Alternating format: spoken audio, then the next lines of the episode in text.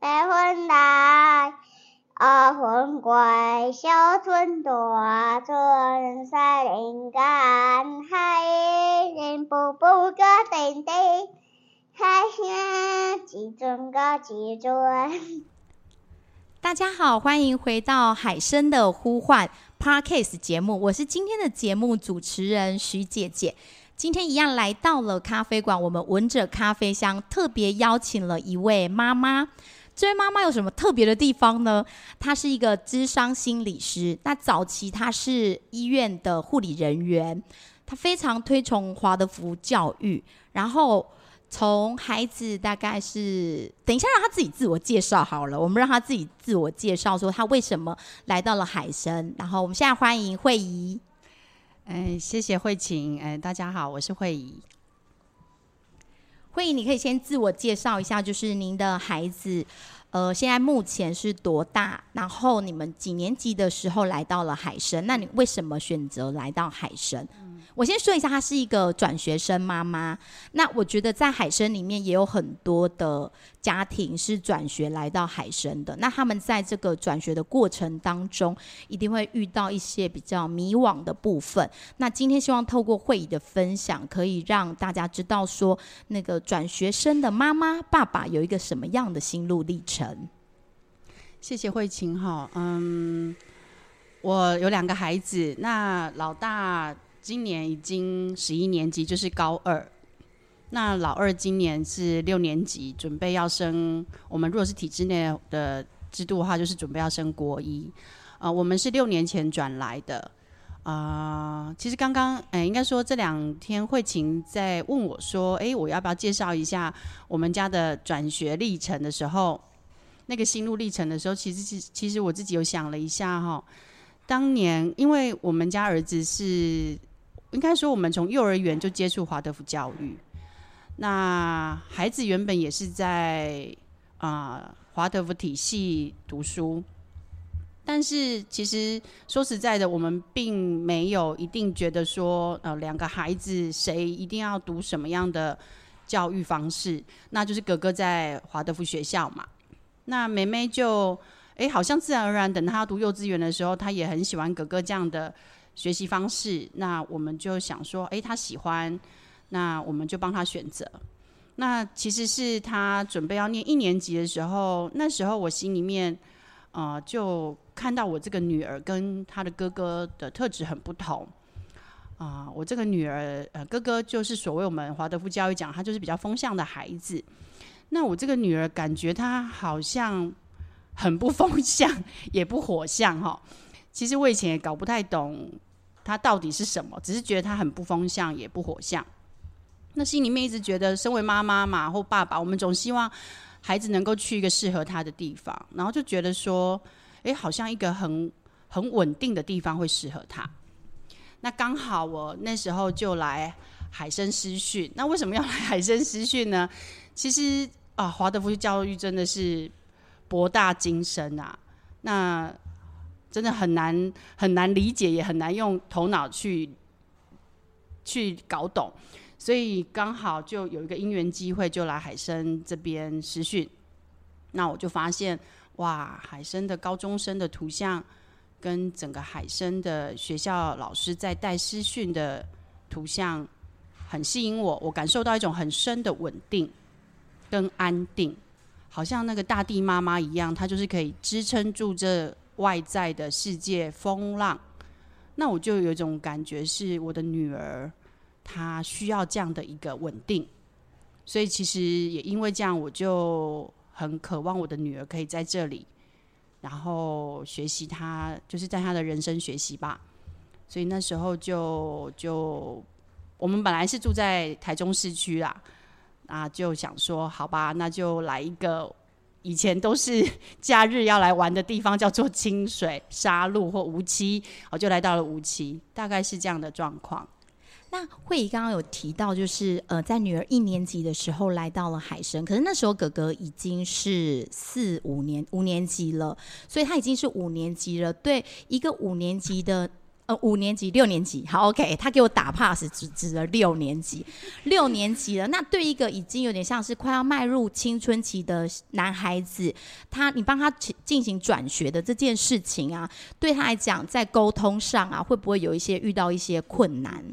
啊、呃，当然会，而且，呃，我们最担心那时候，其实最担心的就是哥哥不愿意来。好，其实哥哥在他原本的学校，他也有他的好朋友，然后也有他很爱的老师。那也有他很习惯的生活节奏，所以其实应该是说，在哥哥四年级的时候，我们就开始要预备这件事了。因为啊、呃，那时候妹妹大班嘛，哎，妹妹中班，对。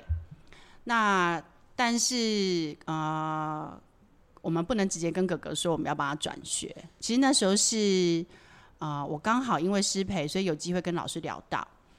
那我们希望能够尊重孩子的意愿。其实那时候有做一些铺陈啊，但是现在讲这个梗，等下我儿子听到他就 尴尬了。我我们这个应该是会让孩子听吧，应该比较少。其实也没关系啦，就是因为孩子大了，总是有一天我也要爆料一下哈。嗯、呃，那时候其实是有帮他预备的意思是，他们华德福教育在五年级的时候会有一个奥运会。那这个奥运会其实全国性的，我很谢谢那时候我儿子他们的老师，就是有帮他们班。啊、报了这个全国性的奥运会，那我儿子就有机会认识其他华德福学校的孩子，同样是五年级的孩子，那他就认识了海生的孩子，我在他们队里面就有这样的孩子，诶，他其实是有发现不一样的。当然我回去就会问他，诶，你有没有发现其他的学校的学生跟你不太一样，或是你有觉得他们有哪些哪些不一样的地方吗，或怎么样？我就会跟他聊啊，然后他就会告诉我，好哦。那时候他心里面就已经有产生一种，哎、他也蛮喜欢，而且他很喜欢海生的孩子，就是那种运动性很好，然后很大方。他就跟我这样分享。那我回家，其实我师培回家，我也都会跟他分享说，我在这里，我我有看到这里的五年级的孩子，就是哦、他们四年级的孩子他们的工作本，哦、有时候我也会分享我的所见所闻，然后我自己的惊叹，就这样子慢慢铺吧。那。但是坦白说，四年级他来面试的时候，他也很直接跟我们、跟他的老师，就是跟这里老师说，他没有要转来。我我非常喜欢他的诚实哦，那我也觉得很好，我们也没有作假这样子，我们也没有先告诉他。那当然那时候也坦白说，这里也没有名额啦。所以其实我心里面说实在的，我也是蛮焦虑的。但是后来我女儿来面试的时候。那时候的老师是医学老师，他有告诉我，他说我们一起跟啊灵性世界祈祷，啊，就是说让孩子可以去他要去的地方，而不是我们想要他去的地方。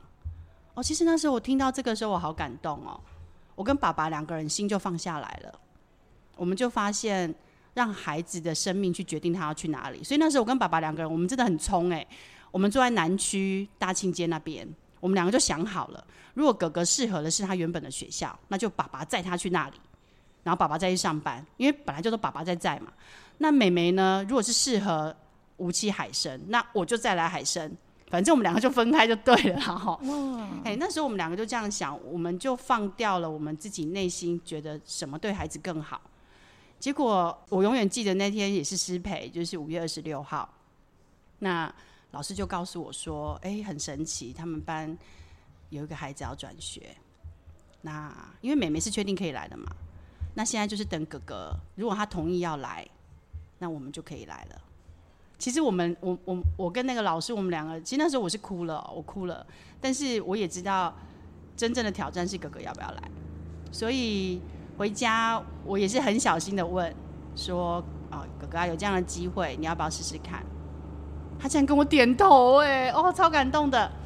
但是我觉得这中间有个蛮重要的，我想分享的是，这个过程里面，呃，后来孩子又再一次来面试。那这个面试呢，老师帮他做了一个很重要的预备。这个预备就是老师也请他回家自己沉淀一下，然后写个七八点吧，就是说他自己。如果想来，他想来这里做什么？为什么他想来？然后他想来这里，他想学习什么？其实我印象深刻，我这个孩子他好像写了七点还八点。那我发现这个预备帮助他很多。当他来到这个学校，产生了一些挫折的时候，他回想这个初衷，他自己就有力量，再继续往前走。所以我发现，嗯，其实他虽然说他来到这里已经六年级，但是老师真的帮他预备得很好，而且这个班级也帮他预备得很好。像我们那时候啊，有先来参加庆典，就是海生期末的庆典，我们有来看戏。我记得那天下雨，哎，我们两个就是撑着伞，然后看他们班，就是后来他要转来这个班的演戏。我们也有来看蛙戏，好，那时候的九年级的蛙戏，所以我们其实是老师有帮助我们一步一步堆叠。好，慧仪刚刚提到了陪着哥哥，因为毕毕竟哥哥年纪比较大，然后又要转学的过程，你们先透过预备的方式，然后呢，最后你跟爸爸是把心中的那种想要控制孩子的心，把它放下，然后跟着，好像有点像跟着心去走，还有就是让孩子的生命自己去决定他自己。对。对然后最后就是顺利的转过来，但是转学生通常面临比较大的困境，也许是他来到了一个新的环境里面，他该如何去适应这个新的环境？哥哥跟妹妹，因为妹妹本来幼儿园也不是在海参嘛，那两个孩子在来到了新的环境当中，在衔接上，真正进入校园之后的衔接上，有没有遇到一些困境呢？嗯，我自己是觉得没有啦。但是也有可能是因为那个困境，我没有把它当成困境吧。因为，呃，哥哥来，我我记得那时候，呃，我们新的家长就是，哎，这个班级的家长就会说，哎，这个孩子好像这个好像天生就是这个班的的孩子这样子。那我在猜，老师跟学生应该都有先做很多的预备了。那我现在其实知道为什么，因为我女儿班现在也有转学生要来啊。其实每一次转学生要来，我都发现老师都会很用心的做很多的预备，然后让孩子产生好奇心，然后用一种欢迎的姿态。所以还说真的，我想如果真正适应不良的话，应该是妈妈 跟爸爸。那你可以说一下，你有跟爸爸之间有什么样适应不良？我我当然一开始就是每天要开车嘛。一开始爸爸就说我们要搬过来，我就说不要，我不要住在这里，我要住在我熟悉的地方。结果那个每天四五十分钟的车程，来来回大概一个快两个小时的车程，真的是要把我搞死哈！我觉得这是第一个适应困难，然后第二个适应困难就是全校工作日啊，全校工作日有什么样的困境呢？哦，其实哦，我发现这个困境就是要要。怎么说呢？就大家一起工作嘛。那这个大家一起工作，我发现哇，怎么所有的家长都好努力哦，都很认真呐。那我就发现，哎，我自己也要练习在烈日下工作。好，那再来的困难就是要去农场工作嘛，哈，要去农场。然后学校很多的课程，家校合作，然后家委会，啊、班亲会。就是发现，哎、真的是行程满满。然后后来孩子要一月一山啊，我们那时候还有一个卡达恰，就是有一个呃，有点像是认识台湾的这样的一个用单车认识台湾这样的一个一个活动吧。然后父母也要陪伴嘛，所以我觉得我的状态就是一个呃，假日完全就是没有自己时间。那我猜爸爸应该也是这样吧。所以你觉得爸爸也有适应困难吗？还是你觉得本身是你比较有这样的状况？我觉得我自己比较有啦。那因为在家庭工工作的分配上，啊、呃，我比较是啊、呃，可能那时候比较大量的投入在孩子的班上、学校的活动。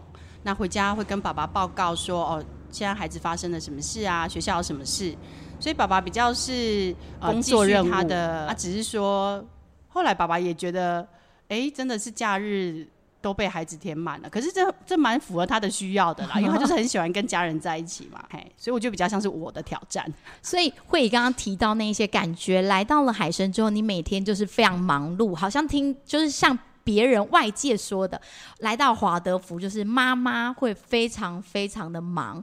那在这个忙当中，你如何去调试你的心情，嗯、或者是你很乐于这个当中？那这个忙当中，你说去农场，然后要爬山，又要来工作日，感觉就是要做一些挥汗如雨啊，劳力性的工作。嗯、那这这些过程当中，你有得到一个什么样的滋养？那你怎么去适应这种跟过去很不同的陪伴孩子的方式？嗯，嗯谢谢慧琴哈。我刚刚还想到说，那时候小铺刚开始在争志工，我还来还小铺当志工卖菜。嗯、呃，怎嗯、呃、怎么说？这中间让我得到了滋养。我我觉得，因为刚好我的呃老大是男孩，那。陪伴男孩其实是需要很多的体力。哦，那男孩，我我我觉得我们家的男孩是属于阳光的，他是属于户外的。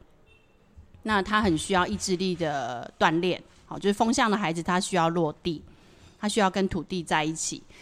其实我后来发现我自己也是，其实我就是一个，我妈妈每次都说我就是三分钟热度啦，然后屁股就是黑边拉贡，就是。卡层配，迄坐袂修，对啦，坐袂修啦，迄伊啊坐无三秒钟就是被被起来啊，这样子。其实我发现我也是这样的孩子，所以反而在不管是在农场上的挥汗如雨，或者是很规律的到小铺来服务，那很规律的跟着孩子的班级这样的一个运动，好了，其实我发现我自己的内在是更平静。那这个平静就可以帮助我去因应来到一个海边的环境，然后来到一个虽然是一个很温暖的社群，但是毕竟适应上我还是有我的压力。我觉得这些平静都可以帮助我。然后我觉得最珍贵的是我在这些活动里面，我接触到了哦，真的对我来说真的是宝贝哈，接触到了非常多的呃善良的人。然后这些善良的家长，或者是在这个社群努力的人，然后比如说农场上的农夫，哦，或者是说在呃小铺啊，有很多的家长对我的关心，对我的问候，或者是说我参加家委会，能够认识资深家长们，然后听他们分享啊、孩子的教养，我发现这些都让我一步一步走得非常稳。所以我自己后来回想，我其实很开心的是。我那时候很积极的参与学校的很多活动，oh. 然后孩子孩子班级的活动，我还记得那时候其实后来我们跟班级的家长很熟了啦，哈，他们就会说，哦，当年呢、啊、很奇怪的有一个人来哈，啊也我们都不认识他啊，然后就一副跟我们很熟的样子哎，然后还跟我们分享他的感动哎，然后我就想说，不就是要这样吗？因为你们都让我很感动啊，啊、oh. 是大概是，所以当你收到了那个良善的人的一个。滋养的时候，你就会把这种心情给分享出来。嗯、我觉得这是一个非常棒的特质。刚刚透过慧仪的分享啊，他讲到那个一月一农场，因为像我们孩子现在是要二年级要升三年级，然后就听说也有农场。那其实跟土地工作也是我的罩门，我都会想说尽量不去想，反正时间到了再说吧。可是刚刚你讲到说，你跟土地开始工作之后，你内心得到了平静。然后，呃，遇到这些良善的，让你可以一步一步的往前走，然后就是让你可以在海生适应得很好。但是也必须的前提是你必须很愿意的投入，跟着大家真正的一起去工作。我觉得这对转学生的家庭来讲是非常好的建议，就会知道说我们来到这个社群，我们可以怎么做。那些付出去的时间跟心力，其实最多都是回馈到自己的身上来。慧仪在有一次会议上。讲了一个那个关于华德福教育的证明这件事情，让我非常有印象，因为他可能去参加了一些实验教育法的一些呃会议。那他后来在那个会议上跟我们分享关于华德福教育，其实华德福教育它是有一个很明确的脉络了，它也是一个很完整的教育的体系。可是因为在台湾，我们常常会被叫为是实验教育。就是好像我们还在把小孩当成实验室里面的东西在实验。那因为在台湾，只要是凡是体制外，好像我们就被挂上实验两个字。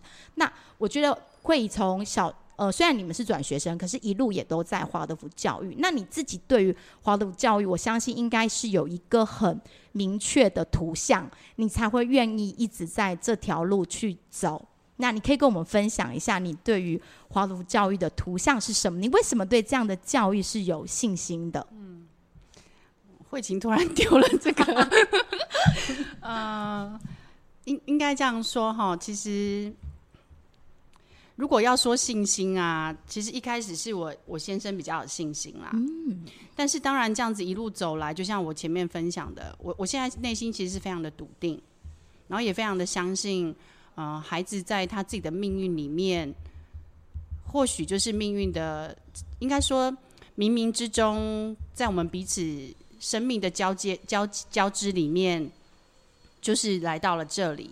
那坦白讲，我也。不确定啊、我当然也没有办法回应说到底是对还是错。可是我发现我两个孩子，他们就是非常的在这个教育里面活得很开心。那我想要举一个例子哈，我其实有点 有点担心，但是应该还好啦，因为要爆小孩的料，有时候就会有点担心，很怕他们现在已经会用网络了。对，哎，因为像我呃，但是我女儿应该现在还。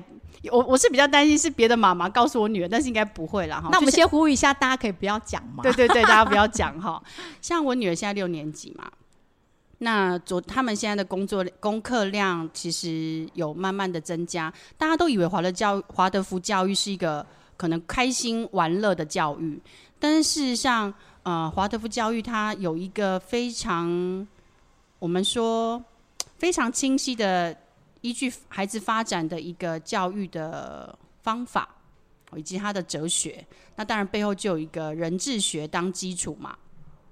那像现在我女儿六年级，其实她的工作本的功课是有的，好，那英文的功课等等等。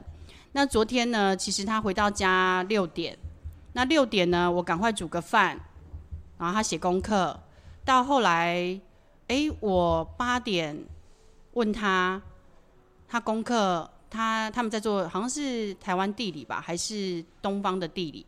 她在画世界地理图，他还没画完，他就后来我就说：“妹妹啊，你要准备睡觉了。”他跟我说：“不行，他摆给我看，他还有几张图没有画。”那我就说：“你明天再画没关系啦。”就没交就算了嘛，哎，对不起哦，那是依据我的女儿的特质可以这样哦。我跟大家先强调一下，因为我女儿是一个非常非常自我要求、自我要求的孩子。对，那后来到了九点，他还不打算放弃，他还没洗澡。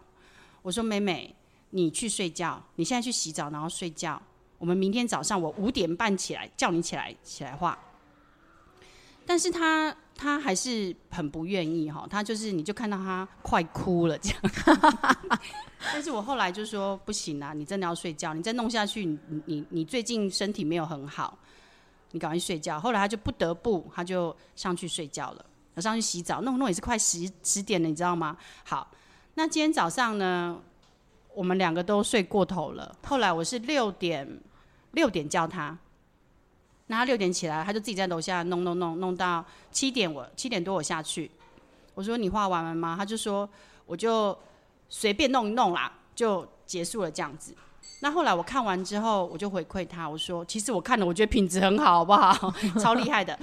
但是我就回馈他说，妹妹啊，妈妈发现你其实是在你可以的时间内，你已经尽了全力了。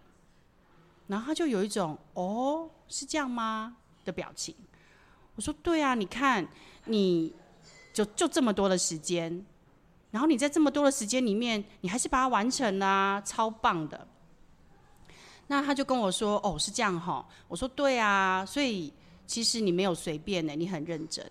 然后你就看到这个孩子从原本很紧绷，然后有点气馁，到后来他就是心满意足，然后就开开心心的去上学。其实我发现这个教育。”为什么我这么认同他？就是这个孩子可以在这个教育里面，他自己去学习，他怎么调整他自己，他也必须去接受他的极限在哪里。但是在这个极限的过程里面，他又可以慢慢的突破自己。所以，呃，我是非常认同啦。那当然，你刚刚有提到那个证明哈，我也想在这边碎语一下哈，跟大家呼吁呼吁一下哈。